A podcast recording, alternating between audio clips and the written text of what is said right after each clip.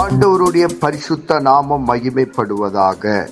Panchkula Bethel IPA சபையின் சார்பாக உங்களை வாழ்த்துகிறோம். இது தினசரி வேத தியானம். இன்றைய வேத தியானத்தை கேட்டு ஆசீர்வாதங்களை பெற்று கொள்ளுங்கள். கத்தர் உங்களோடு பேசுவாராக. காட் பிளஸ் யூ தேவநாமம் மகிமைப்படுவதாக. ரெண்டு கொரிந்தியர் நான்காம் அதிகாரம் எட்டாம் வசனத்திலிருந்து பத்தாம் வசனம் வரை.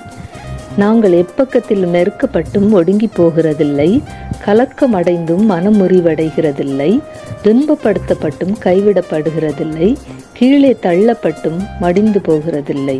கர்த்தராய் இயேசுவனுடைய ஜீவனும் எங்கள் சரீரத்தில் விளங்கும்படிக்கு இயேசுவின் மரணத்தை எப்பொழுதும் எங்கள் சரீரத்திலே சுமந்து திரிகிறோம்.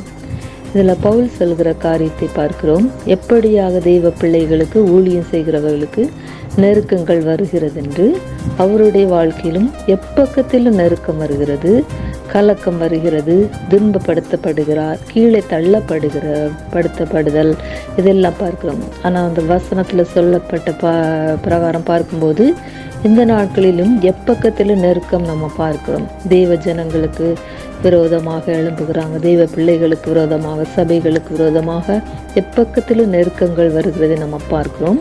அப்போ நம்ம ஒடுங்கி போக மாட்டோம். ஏன்னா இன்னும் விரிவடையும் இன்னும் தேவனுடைய ராஜ்யம் அதிகமாக வரும். இந்த அதிகமான நெருக்கம் வரும்போது தேவனுடைய ராஜ்யம் இன்னும் அதிகமாகும். அதுக்கு அடுத்ததாக கலக்கம் அடைந்தும் மனம் முறிவடைகிறது. நம்முடைய உள்ளான மனுஷன் ஸ்ட்ராங்காக இருக்கும்போது கலக்கம் வரும்போது மனம் முறிவடைந்து போக மாட்டோம். அடுத்தது துன்பம் வரும். துன்பப்படுத்தப்பட்டு நம்ம கைவிடப்பட மாட்டோம். ஏன்னா தேவன் எல்லா சூழ்நிலையும் உங்களோடு இருக்கிறேன்னு சொல்கிறார்.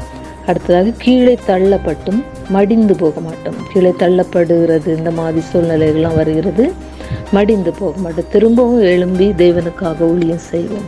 அதே தான் பவுல் சொல்கிறார். அடுத்ததாக பத்தாவது வசனத்தில் ரெண்டு காரியத்தை சொல்கிறார்.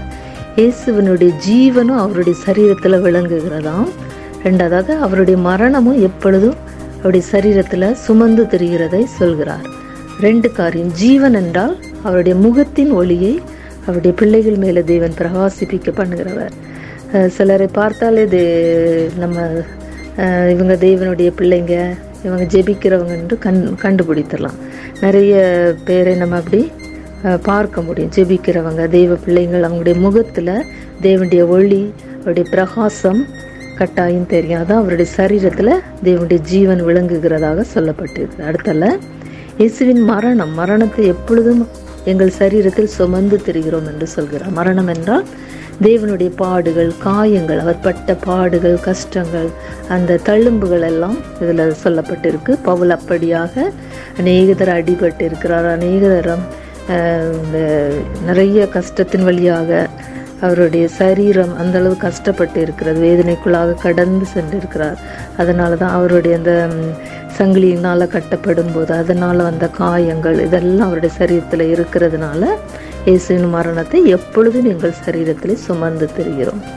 இப்படியாக இந்த வசனங்களை நம்ம தியானிப்போம். நம்முடைய வாழ்க்கையிலும் நம்ம தேவனுக்கு பிரியமாக வாழுவோம். அவருடைய ஊழியத்தை செய்வோம். எப்படி பவுல் அவருடைய ஊழியத்தை நிறைவேற்றினாரோ அப்படியாக நம் தேவனுக்காக இறுதி வரை அவருக்காக ஊழியம் செய்வோம் ஆத்மாக்களை ஆதாயம் செய்வோம் தேவனுக்காக வாழ்வோம். தேவன் தாமே ஆசீர்வதிப்பாராக. ஆமேன்.